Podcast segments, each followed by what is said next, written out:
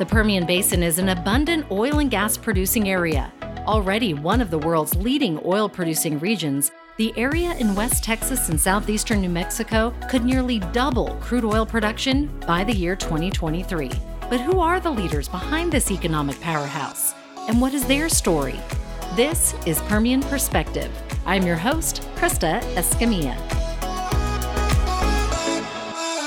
Sponsored by Baker Hughes. Welcome to this week's episode. I'm sitting here this morning in West Texas with small-time oilman, Mr. Bill Dingus. Bill, thanks so much for being our guest today. It's great to be here. I can't wait for you to explain your title. I love that. Small-time oilman. I love that. We are so excited that you're going to be our guest today. I cannot wait to hear your story. But first, I want to invite everyone to take a few minutes, leave a review on iTunes. I cannot thank you enough for doing this. We are so appreciative of the reviews we've received so far, and for Apple choosing Permian Perspective to be on their new and noteworthy list. A special thank you to one of our listeners for this email. Kate said, "My husband and I have been in Midland for 10 years now and love hearing the stories of the oil and gas leaders. We've seen highs and lows of the industry, and it helps to hear how other people deal with the fluctuations of this business. I especially enjoyed hearing Dr. Perryman explain how the industry leaders are trying to help the community in places that need attention. Thanks for the information and educational podcast focusing on our hometown." Well, thank you, Kate, for those kind words. I always love to hear those nice compliments. We appreciate you, and we thank you for listening. This is what it's all about. We want to help, and we are so thankful that you are gaining something from this podcast. So thank you. Remember, just go ahead and go on to iTunes, leave us a 5-star review, and I will read it on a future broadcast. All right, Mr. Bill Dingus is here with us today. Bill, thank you so much for being a guest today. I know I've known you for over 20 years. Wow. But this is, I think, trying to go in my memory bank, I think my first time interviewing you. It may be. I think it is. And I'm so excited. So tell us, how did you get the title of small-time oilman? Well, I gave it to myself, and I guess it is somewhat self-deprecating. But, you know, when you think of a big-time oilman, you know, you think of J.R. Ewing from Dallas. And I don't have a big mahogany desk. You know, I don't have people that work for me. I have a wooden desk, but it's a small office that was an apartment that was changed over.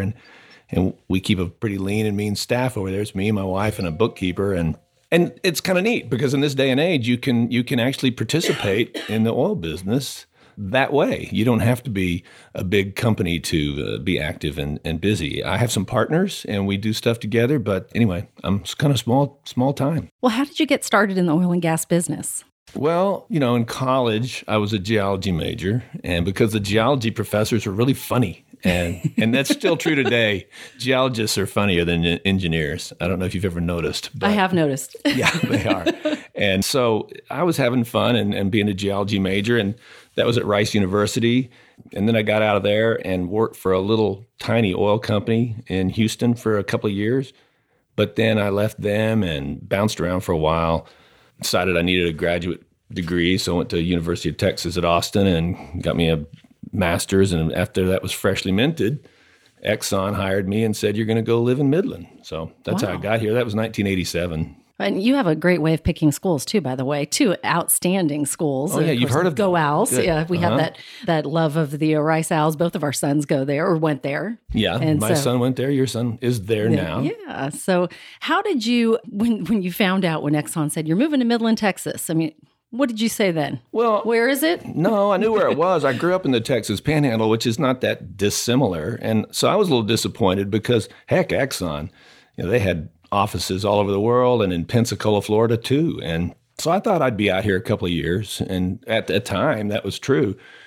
Exxon moved people around a lot before then. They kind of got out of that. And then they left, actually. I left Exxon after about 6 years, but they didn't stay around much longer than that. Like early 90s? Yeah, well, and that paved the way for guys like me, because when the majors left in the mid-90s, because, the Permian Basin's drilled up, all the traps have been found, which was somewhat true, and they left the rest of it for people like me to pick up. Well, it turns out there was an awful lot to pick up. Mm-hmm. Were you nervous making that step from working from big company to going to start my own company? Well, a little bit, as you would be. Right. And we tried to do wildcatting. You know, when you're wildcatting, and that means when you're drilling a well that you don't know if it's going to be a good well or a bad well, which is how the oil business used to be, you'd rather own 5% of 20 wells than 100% of one, just to spread your risk around. And so people in the business are always looking for a guy like me to pick up 5% here and 5% there. And we made money. And when I say we, my wife and I did pretty well at that, but it's tough going. Wildcatting is, I wouldn't want to go back to it.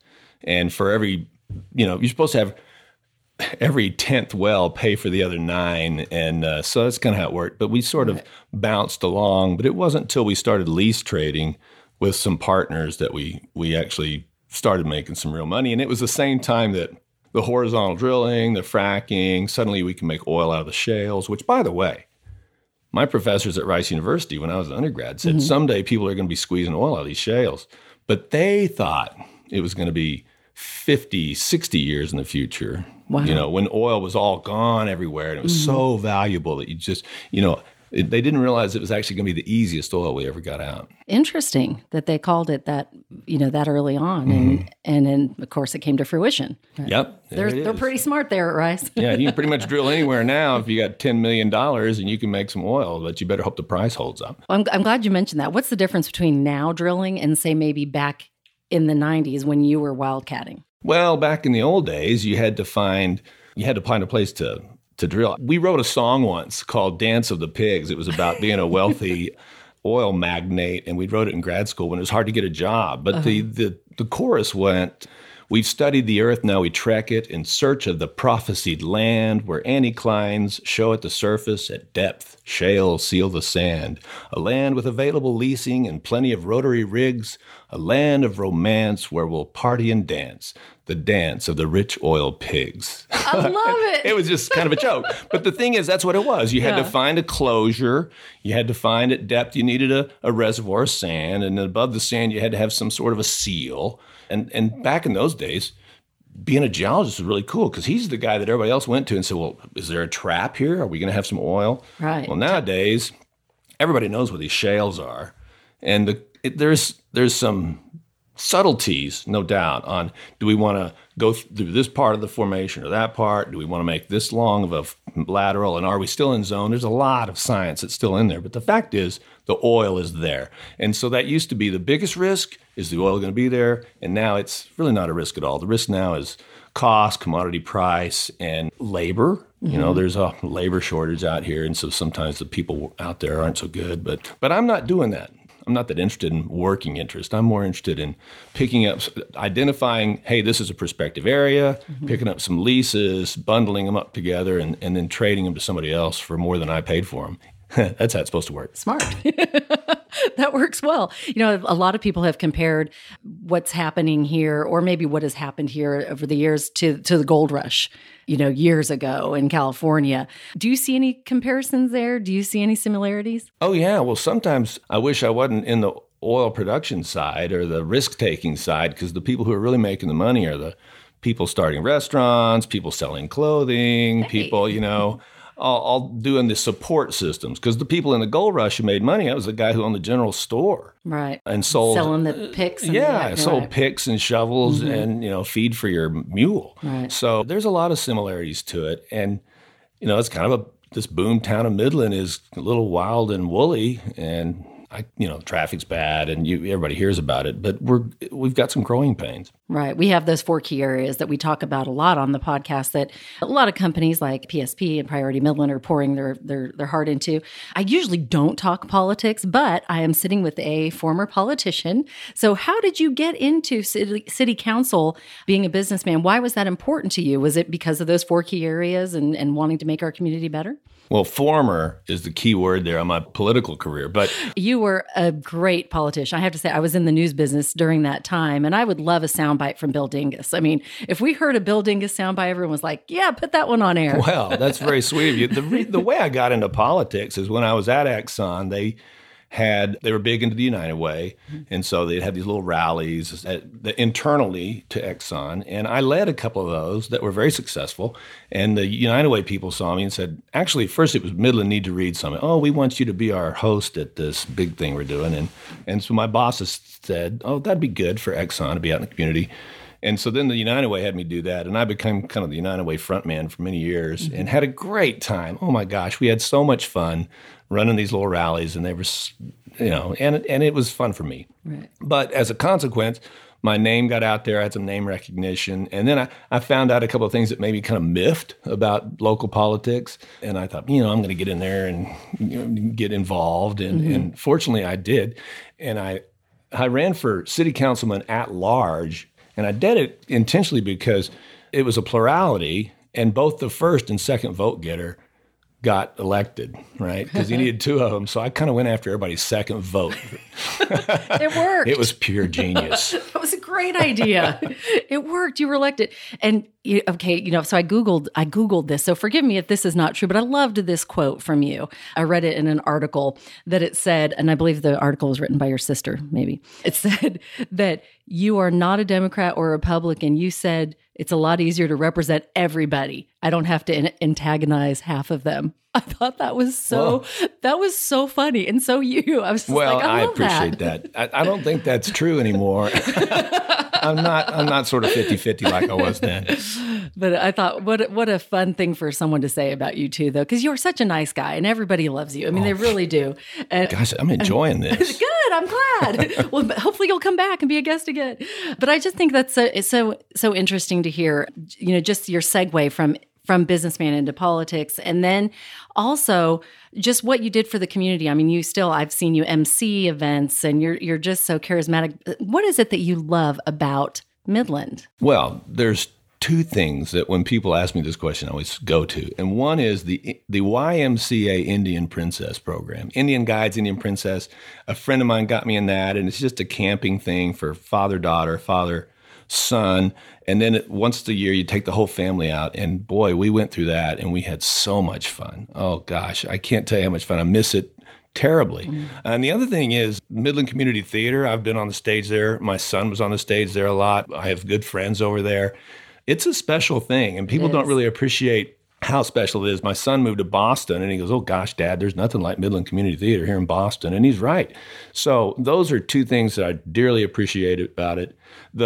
I have some very good partners here that I just love them to pieces, and when we have a big success, we celebrate by going bowling. I love that. Yeah. So it's low-key, but I think the world of them. And, you know, there's problems living here. I like to tell people that Midland is surrounded by beautiful areas. They're just very far away. Right. 5.5 hours. You know, and we go down to Big Bend. We go down to Fort Davis. Yes. If anybody who lives in Midland should take advantage of that because the rest of the world can't. And it is really special down there. There are mountains close by. It's just a, 4-hour drive. Mm-hmm. That's right. So, what would you say to someone that is thinking of opening a business or starting their own business here in the Permian? What advice, because you have such great experience, what advice would you give to them? Well, first of all, I'd tell them you're going to have to pay your people a lot of money because turnover is a problem out here. And so when you run your business model, you better factor in, you know, an extra significant percentage for salary and benefits. And, of course, that's my main thing. I think that's the biggest problem we have around here is it's just hard to keep good people. I think that is one of the best pieces of advice I've heard for opening a new business here because I think if you're coming in from another area, you just think, oh, there's people everywhere I can hire. But here we are limited. Our unemployment rate is one of the lowest in the country.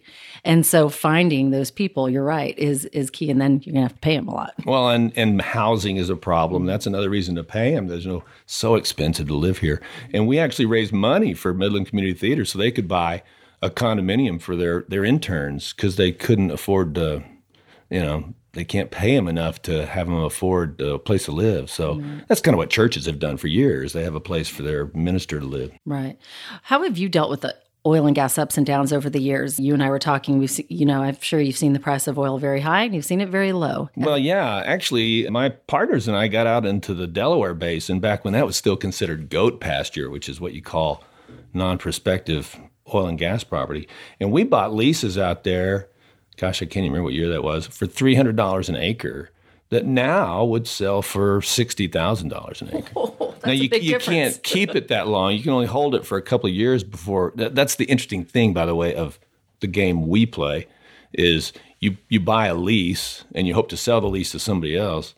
But, you know, in 3 years, it's worthless. So it's not like real estate, right? Right? If you buy some real estate and you can't sell it, well, it's still worth something, right? Well, oil and gas leases actually go to zero. So it's a very high risk game. But anyway, we bought them out there when they were $300 an acre, and we traded them for $500 an acre. We thought we were killing it. Made some money. Yeah, that's a pretty good return. Right. But nowadays, those things are going for super high. But I'll tell you something about the Permian Basin that's kind of special. When the price fell, there's been two big falls, as we talked about before the show, 2008 and then 2014. Well, in 2014, the price was $100, and it dropped to 40, and it actually went below that for a while. I think it went down to 28. So it was a big precipitous fall. I remember my wife and I were at a family reunion over Thanksgiving when this happened, and everybody came up to us. Oh my gosh, the price has just dropped. Did you see the news? Oh, they felt really sorry for us. Mm-hmm. Well, a funny thing happened. We, at the time, and our partners owned several lease blocks that we had put together we hadn't sold yet. And so you're a little worried about that. Well, it turned out the value of those leases actually went up because the price fell. And the reason is because people who were drilling in the Marcellus Basin, people who were active in the Piance Basin, people who were active in the Denver Basin, when the price drops, that's not the basin they wanted to be in. Mm. They wanted to be in the Permian Basin. And you had it. And we had chunks of the Permian Basin. So when these companies said, well, let's hunker down and go down to the Permian Basin, so the value of these leases actually went up. It was a surprise to me, a pleasant surprise, but nevertheless, I didn't see that coming. Wow, that's incredible. And actually worked out for you. Yeah. It did. Yeah, it did. Very nice. I got a new shirt and bought some other things. Let's talk about activity in the next 12 months. I know that you follow, I'm sure, a lot of periodicals and are always up to date on the latest. What are you seeing, or what do you think is going to happen? I know we don't have a crystal ball, but what do you think is going to happen? Well, first of all, I'm going to correct you. I don't read about that all the time. You don't? I know I have friends that they follow the price of oil up and down, and they want to see what it is every day. And I don't have any control over the price of oil. And so I don't worry about it. Good for you. What I worry about, I do play hunches, but usually when I'm looking at a deal, I'm more interested in who's bringing me the deal. Do I know them? My partners, we have a slogan, and it's the best investment is a good partner. So I'm really more investing in people than I am in prospects. Yeah. So that's one thing, and I can't really outguess the market. So my policy is I don't want to be in a deal for very long. So I don't want to be in a deal where, we're going to buy these leases, and then we're going to pay a lot of money to drill some wells, and then we're going to complete the wells, and we're going to drill 100 wells out here. And in 15 years, well, maybe it's not that long, in 7 years, we'll make all our money back and have this asset. I don't know what the price of oil is going to be in 7 years. I really don't.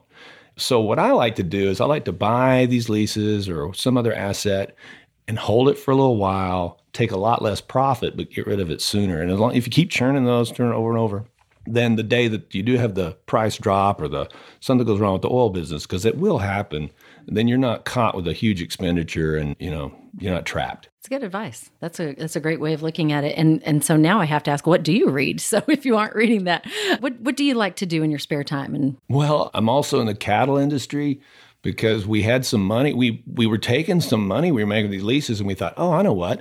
We'll buy minerals, right? Because if you buy minerals, they don't ever go extinct. You just get those money coming in from the minerals all the time. So we bought on these mineral funds, which I didn't have anything to do with. It was simple. You just give people some money, right? And then they give you some documents that you sign. And then you own these minerals. And every so often you get some minerals. And then the problem with that is they sold. These minerals got so valuable that you think, good Lord, sell them. They're overvalued. So we ended up, instead of squirreling money away, we ended up having more to dispose with. So we bought a property to run cattle on, which, by the way, it's not a good investment. But, it occupies your time, and we try to improve the land and that sort of thing. But as far as the oil business, we just keep on doing the same thing, invest in here and invest in there, and hope that it keeps happening. But like I said, I don't like to have any deal that I'm in for too long. Right. Now, Bill, all of us have been through ups and downs in our businesses, and we fail at things. That's just part of life, right? Do you have a story that you could share with us that you really learned from in maybe one of those downtimes? Well, I have several stories. which is that stick with what you know. And this is true of everybody. And I came out of school and knew about geology, and I've been in the business for a while with big major companies and all by myself, and learned about the oil business. But we've stepped out from time to time, and none of those, I think that's right. I don't think any of my other investments have made anything. There was a wine deal at one time that it may still work. We decided we dabbled in the film industry for a while, and you know, a guy stole money from us. But you learned a lesson. Right? Oh, yeah. Oh, absolutely. My wife will tell you that whole business of going through that destruction of the oil, I mean, that film effort that we did made me learn how to negotiate and look through legal papers and, you know, watch out who you do business with. But it was funny. I have to tell you, at one point, on one of these deals, we were talking to guys in California, and they were trying to threaten us, right? Well, now, if you do that and that and that, you could lose all your money. And we're like, hey, we're in the oil business. We're used to losing all our money.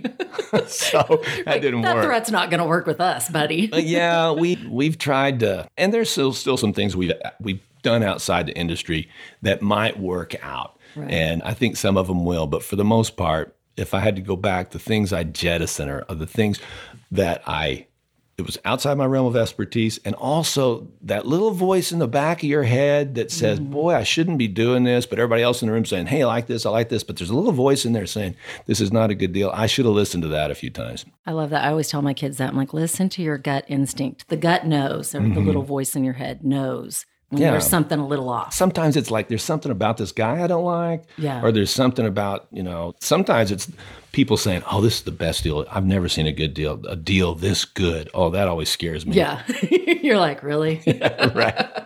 So I wasn't born yesterday. Watch out. There's another reason. It's like a gold rush town, though. There's people in town selling stuff you shouldn't buy. Right. Do you have a business tool that is used that you've used over the years that has been successful? You know, the business tool is a spreadsheet. It's amazing what you can do with just a simple Excel spreadsheet, because you put this number in and this number. I know I can change that number. Mm-hmm. I don't know what this number is going to be, but I'll guess that. And you build these spreadsheets, and it comes out with a number at the bottom that sometimes confirms your hunch, and sometimes you're like, oh, I didn't think that doesn't look so good. So the common spreadsheet, and anybody getting in business, if you know, there's computer programs to do this, that, and the other, but if you can run a spreadsheet and you can think about the numbers, it forces you to think about what it is you're saying. Mm-hmm. Sometimes it's a little tedious, but anyway, that's what I use. That's good. The numbers don't lie. Well, they're only as good as the numbers you put in, but it makes things obvious that maybe you didn't see before. Good advice. What about a quote? Do you have a quote that you live by? Well, yeah, that is that. If you want to be, somebody said this to me one time, one of my neighbors at the ranch, and he said, if you want good neighbors, be one. And I like to live that way, which people are just as nice to me as I am to them for the most part. And so that's my go-to belief. Also, just everybody's good somewhere. You just got to find it. Mm-hmm. And so people who you shouldn't do business with, you'll figure them out, but there's some good in them too. Absolutely. What about a book or a podcast that you listen to? I love P.G. Wodehouse. He's a British humorist of a generation and a half ago, and he has a way with words that is amazing. You have to kind of read it with a dictionary because he uses stuff, but he's got that old-fashioned Queen's English, and he tells an amazingly funny story, but it's not in depth. But I'm a big P.G. Wodehouse fan. Wodehouse is spelled W-O-D-E-H-O-U-S-E. I don't know why he's long dead, so he doesn't have to send me any royalties. But, but that was nice of you to spell it for everyone.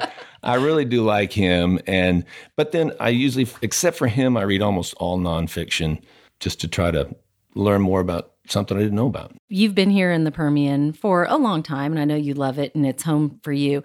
How would you explain to someone that maybe is thinking of moving here, maybe from across the country or across the world, what would you say is the best thing about being here? Well, first of all, I would tell that person, don't worry about coming out here with all these West Texas people, because Midland, oh my gosh, it is an international city now. Mm-hmm. And you hear every language on the street, or an H-E-B that you could imagine. And so my advice is come on out, join the party, but don't keep to yourself. Get out and meet the people, because they want you to succeed here too. just like they did. Right. And I think that's one of the best things about being here is everybody wants to help everybody. It's rare, very rare that you can ask someone, hey, can I ask you a question? And they go, no. Well, it used to be you'd be in the airport in Denver or Dallas or whatever, and you're flying to Midland, and you'd know everybody, or not everybody, but you'd know several people in the line, and you could always see that. And so one time, oh gosh, this is maybe 6-7 years ago, but I was looking around in Denver in the line and couldn't see anybody I know. I thought, this is kind of new. And then the girl next to me, she goes, well, is something wrong? And I said, yeah, usually I can find somebody in it. Give me a ride home. I don't know anybody in this line. I said, who are you? And she told me her name, and she was the wife of my attorney. You're kidding. So I went, oh, great. Can you give me a ride home? Yeah. So some things don't change. Right, right. That is the beauty of it. It really is.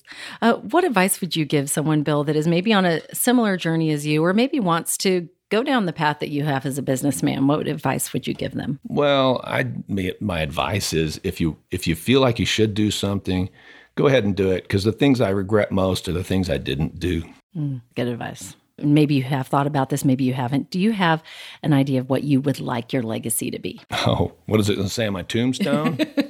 Your legacy. Oh, I don't want to name a street named after me or something like that. I just want the little things I do to be remembered by people. Whether it's a little prank I played on somebody because I have deep affection for them, or just a kindness I did. In fact, I love it when people say, oh, I met you years ago and you did this and this and this. And I have no recollection of that. This doesn't happen all the time, but it happens to everybody, right? Right. And you did this thing that meant a lot to me. Mm-hmm. And so it's the little things like that.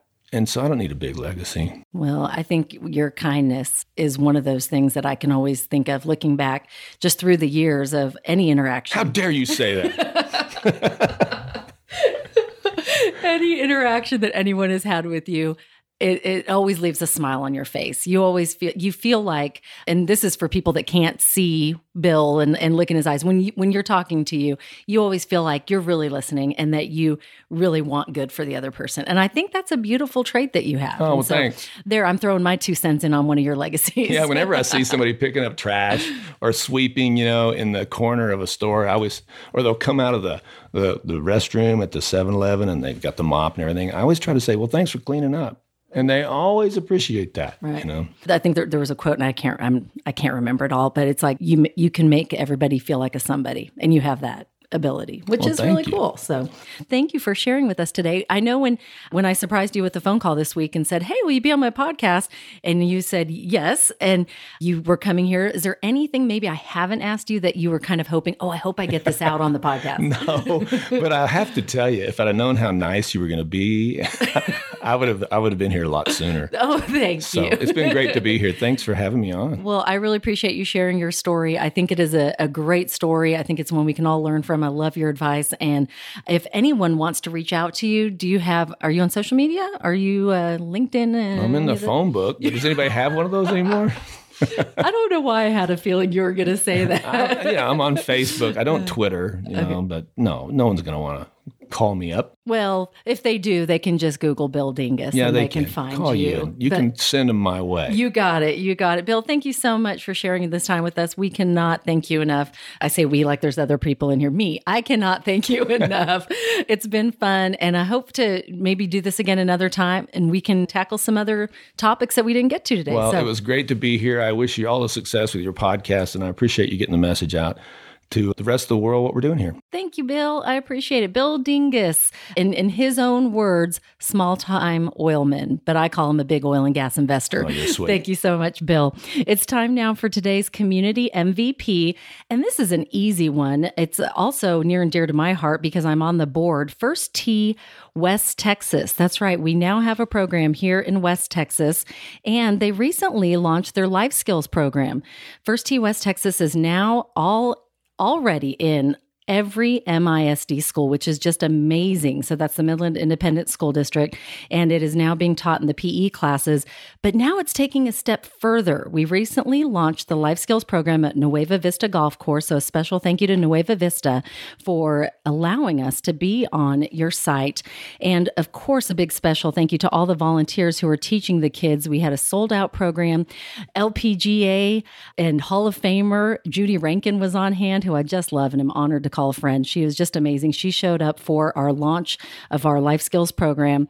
And I just want to show a special thank you to Bill Kirby, who is the executive director and has really been instrumental in getting First Tee West Texas into the Permian Basin. For more information, you can go to firstteewesttexas.org.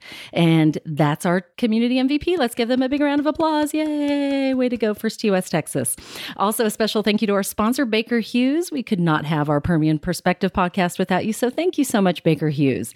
And that's it. Of course, we can't have a podcast without our listeners, so thank you for listening today. This concludes the episode of Permian Perspective, the story behind the oil and gas leaders in the Permian Basin. So just remember my motto, dream big and believe in yourself, and you make it a great day. Hey guys, we have a couple of OGGN events on deck for the next month. OGGN's next Houston Happy Hour will be on October 29th at the Cannon from 4 to 6. As always, a portion of the proceeds will go toward Redeem Ministries to fight human sex trafficking. At this happy hour, we'll be discussing the process of taking a startup from simply an idea to obtaining the first purchase orders.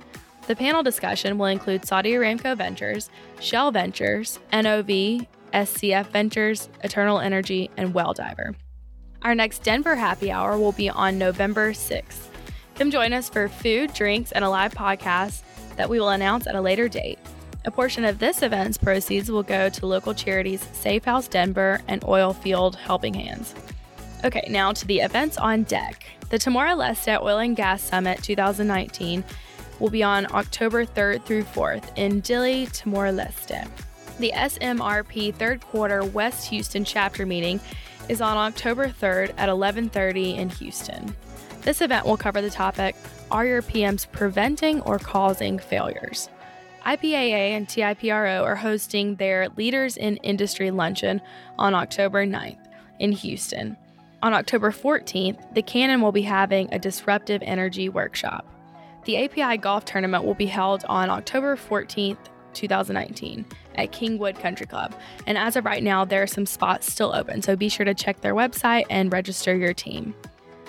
The 2019 Operations and Process Technology Summit will be on October 14th through 16th in San Antonio. The summit will cover maximizing your molecular advantage, practical solutions for today, forethought for tomorrow. On October 24th, OGGN's very own Mark LaCour will be speaking at Tech to Market in Shreveport, Louisiana. The Balkans Petroleum Conference will be held on October 24th through 25th in Budva, Montenegro. The summit is the official event for the Balkans oil and gas industries. Lastly, the George H. Bush Conference this year will be on October 28th through 29th in Houston. Honoring President George H.W. Bush, the Bush-China Conference brings together Americans and Chinese to discuss critical bilateral, regional, and global issues and to generate innovative recommendations for advancing the relationship. Tune in next week for another episode of Permian Perspective, a production of the Oil and Gas Global Network. Learn more at www.oggn.com.